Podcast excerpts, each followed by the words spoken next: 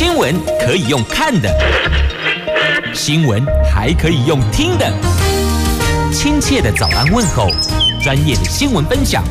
欢迎加入美英主持的 News Online， 说新闻给你听。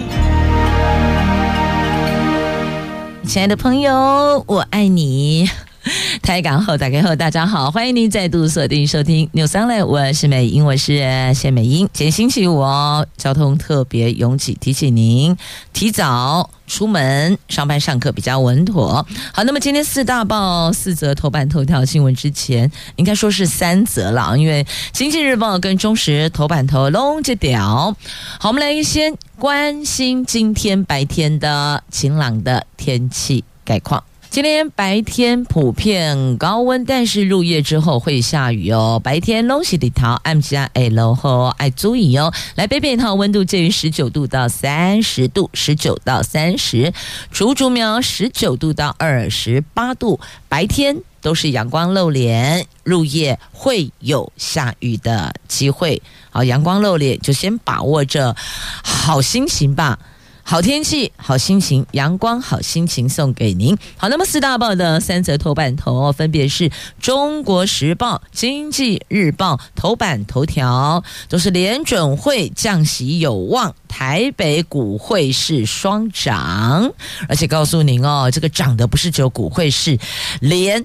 连锁素食店也是掌声响起呀、啊，拢被起给呀。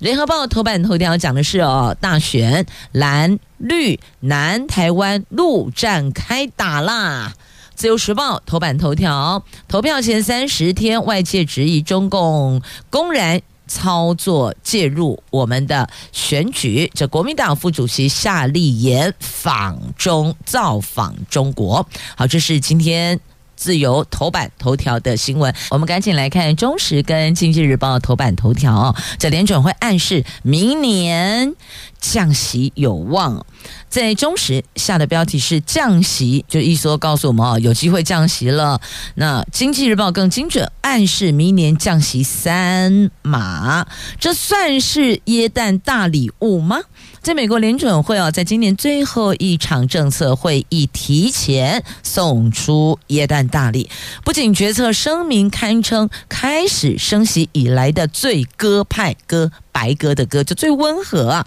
更暗示明年将降息三码。主席鲍尔以最直白的说法暗示货币政策紧缩过程已经完成，明年将开始降息，促使市场加码压住，最快明年三月行动啊！那鲍尔是在美东时间十二月十三号下午的三点半会后记者会上指出，现在联邦资金利率可能位于或是接近紧缩周期的顶峰，即使美国经济二零二四年没有陷入衰退，联准会也愿意降息，这可能只是经济正在正常化的一个迹象，不需要紧缩政策。所以你看他一抛出这一个论述之后呢，哇，全球股市欢欣鼓舞，刚才被 Happy New Year 啊，哦，开始五四三二一倒数迎接新年了。这道琼指数十三号收盘涨到新高，首度突破三万七千点，国际黄金价格十四号盘中涨破每英两两千美元，十年期美国公债殖利率跌破 百分之四， 美元指数贬到四个月来的低点，而亚洲货币则是底底薪一直升啊。那联准会维持基准利率区间在 百分之五点二五 到 百分之五点五 不变，决策声明措施只有三处小更动，但是呢，这三处小更动都是举足轻重的。那首先对经济活动看法加上减缓，其次虽然认为通膨依然居高不下，但多了压力已经减轻，你看一个减缓然后再加一个减轻，第三个是从考虑进一步升息是否适当，改为考虑任何进一步升息是否适当。这语气对进一步升息的态度是明显有软化的，所以果不其然吧，全球股市应声涨，台北股汇市也是双涨啊。那台币升 一点九六 角，台湾股市创下二十个月来的新高啊！这美元对六种主要货币走势的美元指数继续笼罩卖压，昨天再跌 百分之零点四五 到 一百零二点一四五。 那亚洲货币兑换美元则是狂升升升升，日元飙升到一美元兑换一百四十日元左右的水准，一百四十一比一百四，创下今年七月以来的高点。台湾则是股汇市双涨，台币升 一点九六 角，股市大涨 一百八十四点一八 点，最后收盘在 一万七千六百五十三点一一 点，创下二十个月来的新高，成交金额 三千八百三十点六九亿，外资买超 三百三十八点二二亿，代表外资看好，所以买超，要不然就卖了。那央行则暗示明年上半年不会降息。我们央行昨天也召开年终理监事会，做出维持利率不变，重贴现率仍然是 一点八七五 的决议。这是央行从今年第二季按下升息暂停键后的连三动、啊、这个是否代表升息循环进入尾声了呢？总裁杨金龙说，这次的通膨具有特殊性，如果物价趋于和缓，通膨率稳定降到 百分之二 以下，那升息循环才会进入尾声的。那央行的全体理监是意见一致，都认为维持政策利率不变，有助于整体经济金融稳健发展。主要考量通膨缓步回降，明年通膨率可望继续降到大约 百分之二， 但是国内产出缺口继续呈现负值，加上明年全球经济降温，前景面临诸多风险，复苏力道还是存有变数的。那总裁杨金龙则暗示不会降息，要就是说明年第一季第二季通膨率还在 百分之二 以上，明年上半年的货币政策还是紧的，所以等于也是暗示明年上半年不会降息。那是不是会跟进联准会可能降息的脚步？他说不是联准会降息台湾就要降息，台湾货币调整的方式跟美国不一样，而且单看目前经济情势，台湾经济成长不错，通膨还高，没有立刻降息的必要性。哇，直接回掉了，代表说现阶段来看明年上半年是不会降息的，但明年下半年呢，亦或者接下来如果有一些其他的变化，是否有可能考虑会调整利率呢？好，那看到了亚洲货币强升，台币朝三十一元挺进。那联准会透露明年可能至少降息三次，台币盘中一度狂飙将近三角，最后收盘在 三十一点三三， 哇，好多三哦！明年联准会可能降息三次，我们昨天盘中台币一度狂飙将近三角，最后收盘 三十一点三三， 好多三哦啊！但是不知道会不会诚如这个三的数字的谐音哦，桑桑大家都可以轻松，我就不知道，只知道呢这有几家哦，这知名的连锁素食店他们可能在考虑要调涨售价了，所以这个叫做掌声响起小确幸没了。麦当劳调幅 百分之二点四， 达美乐有四成品项调价。所以如果常常喜欢吃素食，亦或者会点外送的外卖的朋友们，留意一下哈、哦，接下来可能那个荷包又稍微会紧一点点啦。接着我们来看联合报头版头条的详细新闻内容，这跟大选有关的蓝绿南台湾开打陆战啦。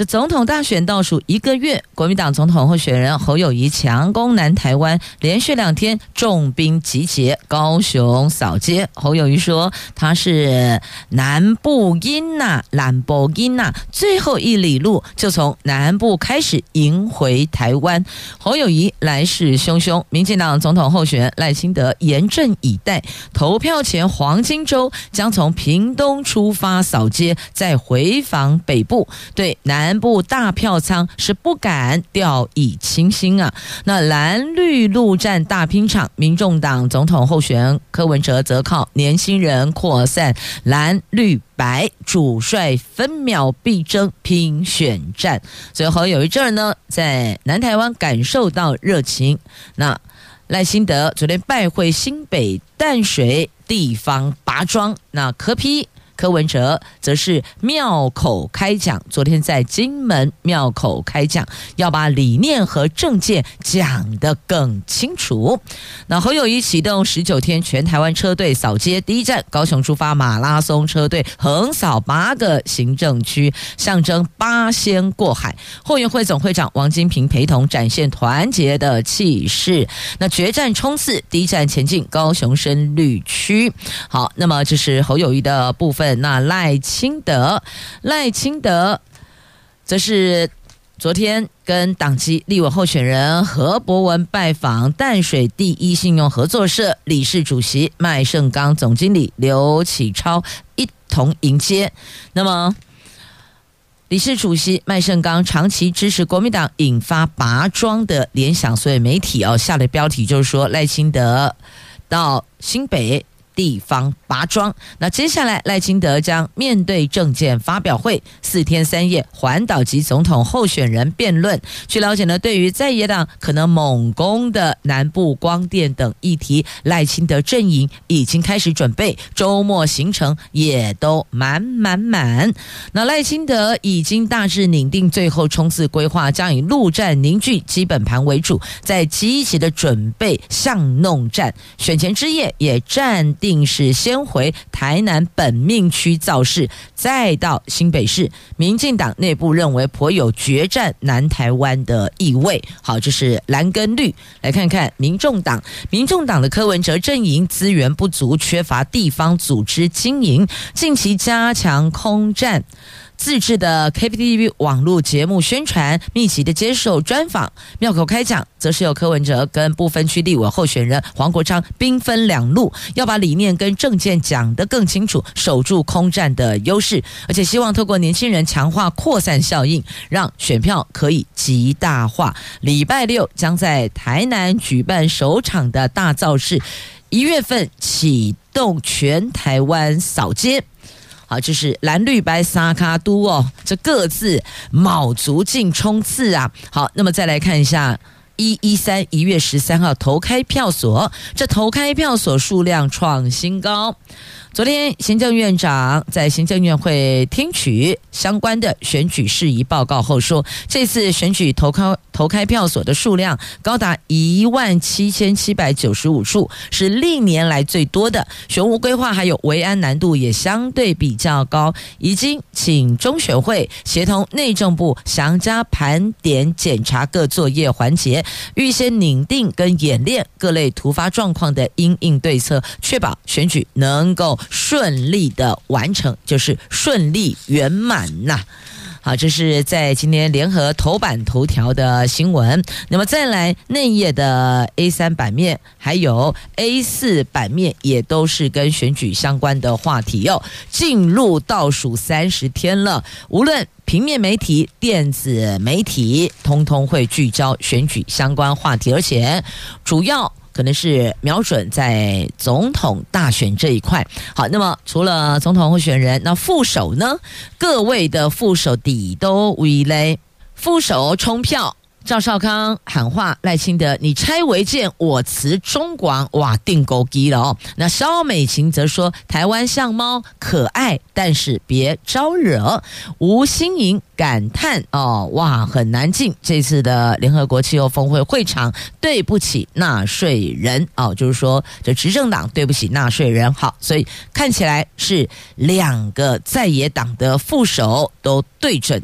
执政党喊话。好，这是在副手的区块，在今天联合 A 四 版面有报道，详细内容您就自行翻阅啦。接着我们来看《自由时报》头版头条，这跟大选有时有关系，而且是指介入选举的。在总统大选投票前三十天，国民党副主席夏立言十三号启程到中国参访，引发外界诸多揣测，而且质疑是中共公然介入选举操作。国民党昨天澄清，夏立言是应台商邀请率团前往中国参访，将到成都、南昌、中山、厦门以及重庆等地出席台协周年庆典活动，或是跟当地的台胞进行座谈。那国民党也强调，始终坚持捍卫中华民国、守护台湾民主、维护区域和平的立场，确保两岸和平稳定，推动两岸交流合作，保障台湾民众利益为己任。那台商台胞在中国遇到的困难跟问题，也需要我们共同探究跟解决。所以呢，这次是出席台商周年庆典的活动，跟选举无关，大概是国民党这边所发出的澄清了。但另外再来看，同样在自由时报头版版面的新闻，这选前组团免费到中国，其实应该讲说是落地招待的哦，就是机票要自付，所以也不全然是免费，就自付机票，但是到当地之后吃住就是都安排了。那么第一名第一位不是第一名而是第一位里长因为这样而被收押了。这基隆市信义区孝冈里长吴时金广邀十二名里长组团免费到中国山东旅游六天，遭到检举接受山东省烟台市台办招待出游。基隆地检署约谈前往旅游的里长跟亲友等二十九个人后，认定这个里长涉嫌犯下了反渗透法、总统副总统选举罢免法等罪，昨天向法院声押获准。那这位吴里长也成为了中国今年以招待里长到中国旅游方式介入台湾选举以来第一位遭到法院羁押的里长。那台办干部要求有要支持特定的候选人哦，所以旅游可以，但是不能谈论到选举相关议题，所以红线在这里。或许你会说，我自己买了机票到那边，人家要招待为什么不行呢？但关键点就在于你不能牵涉到跟选举有关的任何事项，通通不行，绝对不能够带到，不能提到。那有谈到有提到就不 OK。 好，这样了解了吗？红线在这里，红线在跟选举有关的事项上呢。来看中时头版版面的新闻，在自由头版版面也有报道，那联合在内页有报道，就有关社宅的话题哦。中央盖社宅向地方要地，来联合 A 二 版面。我们来看这个大家都很关心关注的，这行政院要从化区保留 百分之三 到 百分之五 盖社宅，二零三二年前新建包租代管社宅，目标是一百万户。民进党总统参选赖清德提出了八年社宅一百万户政策后，行政院会十四号拍板通过二零二五年到二零三二年推动社会住宅计划，包括新建、包租代管跟租金补贴，户数达一百万户。依照内政部的规划，未来地方政府在整体开发区办理区段征收还有市地重划的时候，直辖市应该要留设 百分之五， 其余的县市就除了直辖市之外，其他县市应该要留设 百分之三 提供给社宅使用，可以自行兴办，或者呢专案让售给中央政府来兴办。那蔡总统二零一六年执政的时候定下八年二十万户的社宅目标，包括新建社宅十二万户，包租代管八万户。那么在蔡英文第一任总统任内，社宅进度缓慢，到第二任才加速推进。内政部说二零二四年底二十万户的目标将会达阵。那现在赖清德提出了八年社宅一百万户政策哦，所以给自己立了一个八年任期的目标。好，那么这是他所提出的，因此呢，这个就是什么？这个就是美英常在节目中讲的哦，就是每一组候选人要提出你能怎么照顾国人百姓，而且你的有所本在哪里，如何兑现这张政见支票，就不要再喷口水了。你喷那些这个政治脏水，彼此抹来抹去，那个没意思哦。因为喷来喷去，社会也不会进步，百姓的生活也不会更好。因此你看，像类似这种提出实质有助于百姓生活，减轻我们生活压力的政策政见目标，我觉得这样就非常好啊。好，来回到社宅的话题哦。这社宅遍地开花是否影响市场价格，确实有人有这样的一个质疑哦。那么内政部次长花敬群说，社宅标签已经慢慢的淡化，跟过去被认定与认认定为叫做呃邻避设施，邻避邻邻居的邻哦，避避免的避。邻避设施这情况跟过去现在过去已经不同了，许多的研究及业者实证分析指出，社宅反而可以支撑周边房屋价格，能够使得房价有抗跌的空间呢。那另外，未来八年直接新建二十五万户社宅将纳入生活圈概念，将台湾区分为基北北桃、北北宜、桃竹苗、中彰投苗、云嘉南、南高屏、连江、金门、澎湖、台东、花莲生活圈，不会以单一县市新建作为思考，所以其实这样是对的哦。你看，基北北桃，我们就是大概车程抓一个小时左右就可以到达的哦，框在一起。那北北宜，新北、台北、宜兰，那桃竹苗，桃园、新竹、苗栗，中彰投苗，台中、彰化、南投、苗栗，就把它抠在一起，所以拉了好几个生活圈。所以用这样的一个概念下去新建社宅，算那个总户数，这样是对的。就像举个例子吧，其实很多在双北市工作的朋友们，后来他就移居到桃园或是基隆，意思一样哦，就稍微把房价往房价稍微低一点的这个城市前进。那或许您因此每天会多花一点点的交通时间，但只要不塞车、不堵车、不定点，剩哎好嘛是 OK。因为现在背房贷，坦白讲，那个壳很沉重，房贷的壳很沉重，加上现在贷款的利息又跟过去利差你已经比起来，普遍真的有比较高一些些。所以现在年轻人，你看哦，上有父母，下有子女，还要肩上扛房贷，你说这能喘息吗？好，所以如何减轻大家的压力，有房子住，然后能养得起孩子，住得起房子，养得起孩子，孝敬得起父母亲，我想这大已经变成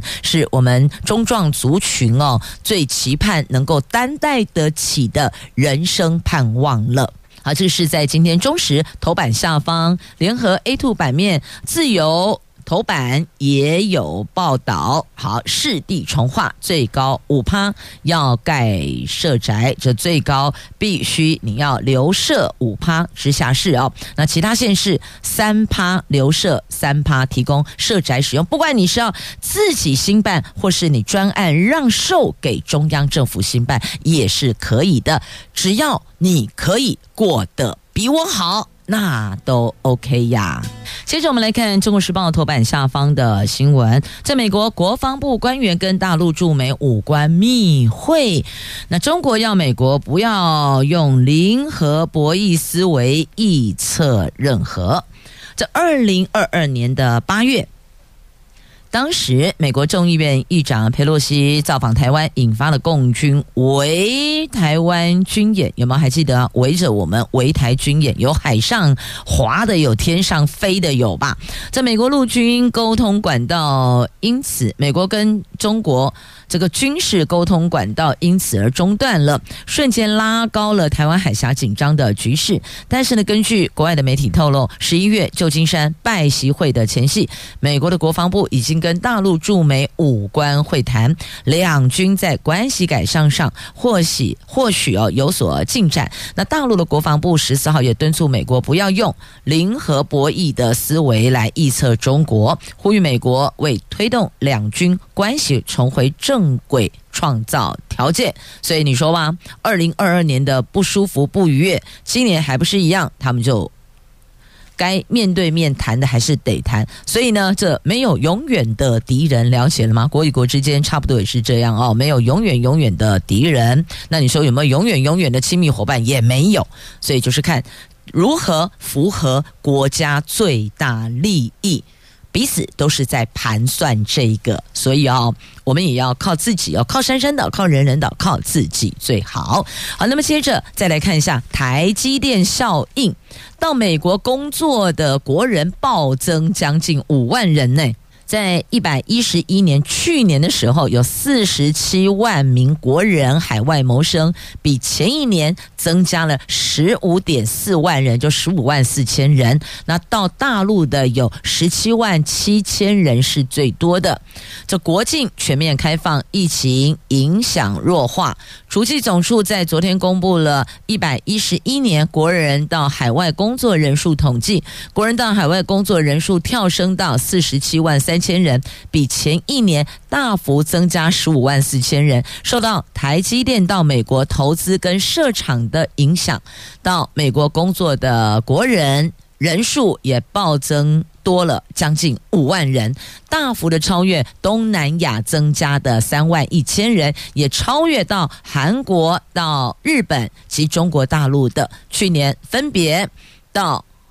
日本、韩国是一万七千人，到中国大陆是一万四千人哦，就是增加的哦。好，这是在今天媒体所报道，主计总处所公布的。所以说，这么多的人力到海外去工作，那当然了，也有海外的这些劳动朋友或是白领阶级到台湾来工作，都会有哦。就是可能因为工作业务所需，所以会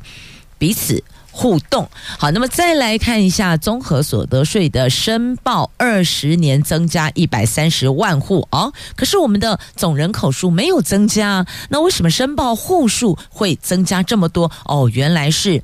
不婚或是不育或是单身户比较多。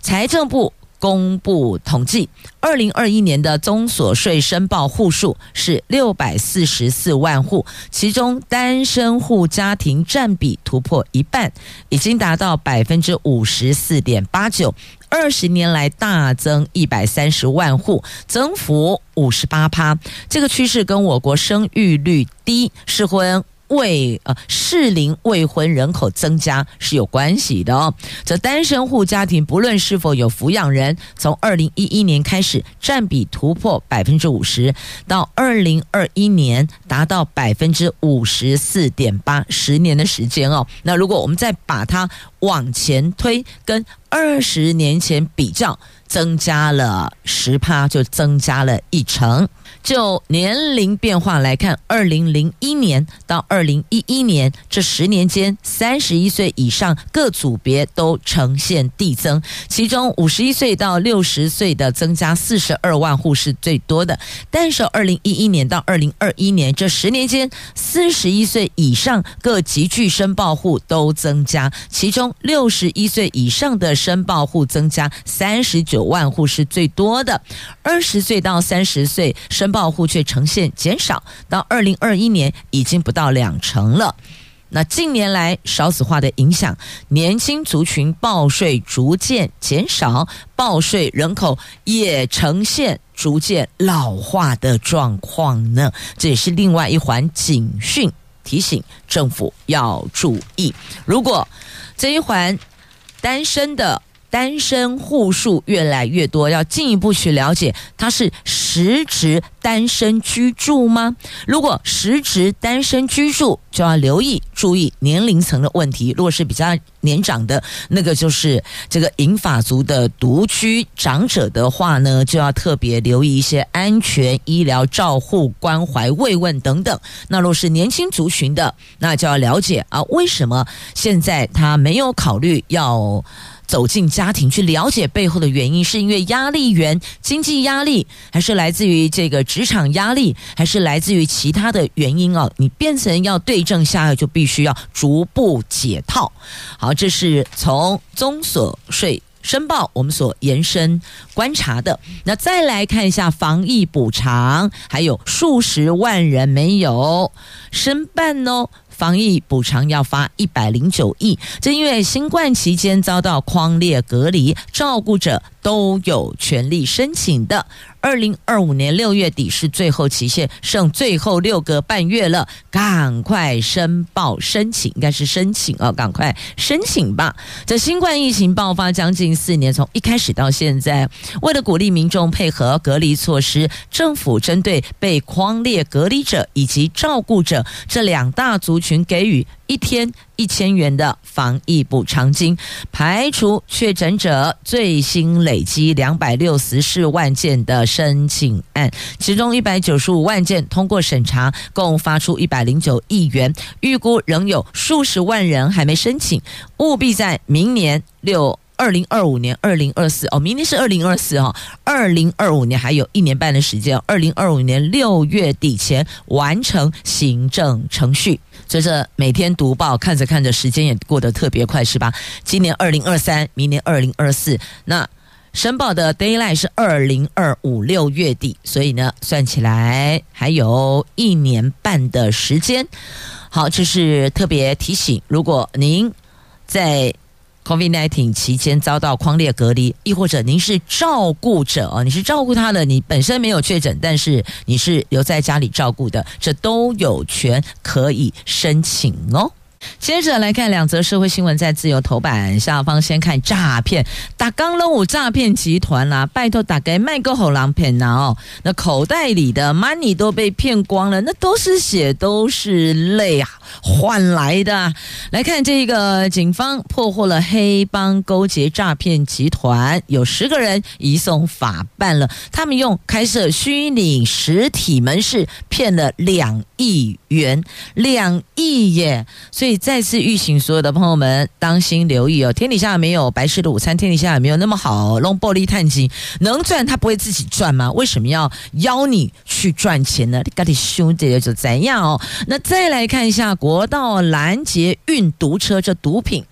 警方超出了黑价黑市的价格十七亿，有八百五十八公斤的 K 他命。这是检警巡专案小组今年追踪一个跨国运毒集团，利用海运从柬埔寨走私 K 他命来台湾，在海巡署侦防分署基隆查缉队的掌握线报，在国道一号拦获黑市价格高达十七亿的八百五十八公斤的K 他命，进而把幕后主嫌人等一网打尽，以四个月时间瓦解整个集团。基隆地检署前天将全案起诉，而且这当中竟然还有退休员警呢。好，再来我们看这个是有关新竹科回馈金分配有争议，新竹县政府说争取增加是宝山乡反映，因为受到开发影响最大的宝山乡说他们拿到的分配金回馈分配金金额却少得可怜。那杨文科县长希望园区税收能够投入地方，能够回馈地方，简单讲就叫做敦亲睦邻啊。好，接着再来我们看一下哦，在今天媒体所报道的十二月二十三号，诶今天几号？今天是十五号。好，下个星期十二月二十三号，桃园国际半马，日本山神陪跑。二零二三年桃园国际半程马拉松会在二十三号上午六点在桃园市立田径场开跑，有大概两千八百名的跑者报名参赛，而这次呢更特别邀请了日本第三代山神神野大地、香港长跑纪录保持人姚洁珍来台湾共襄盛举。根据桃园市政府体育局指出，这次的赛事分别二十一公里精英组、十二公里轻越野挑战组，还有四公里体验组。赛事路线横跨桃园区、龟山区的部分道路，沿线包括了成功路二段、长寿路、忠义路一段、新兴街、树人路大湖路、园林坑路、大坑路一段等等哦。那么沿途也会经过虎头山步道、丰茶米休闲农业区、桃园金城武术、福头山步道，还有桃林铁马道等等等。那各组路线规划都会让跑者享受森林及田野风光，感受桃园之美。而且这次哦，首次规划轻越野赛道，要让跑者用双脚感受桃园在地城市文化魅力，所以邀请大家一起来。那当然这是事先报名参赛，如果你没有报名，你想要陪跑，跟着所有的选手在队伍后方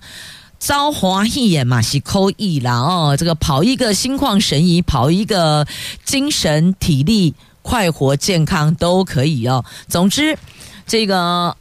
能够让自己身心灵舒畅的休闲活动，我们都鼓励您可以投入，可以参与。好，来接下来呢，还有单车骑游云嘉南滨海，这是单车追风旅游，还可以抽好礼呢。这是云嘉南滨海国家风景区管理处推广的自行车观光绿色旅游，游客现在起到十二月二十号，只要在采样云嘉南二十五个认证景点拍下人、车、景三个同框的合照，在云嘉南好好玩官方脸书留言区认证，并且 take 两位好友就可以参加抽奖。好，我觉得抽奖其次啊，但是呢到这个地方来放松一下也是挺好的哦。骑乘单车或是路跑，这都是很不错的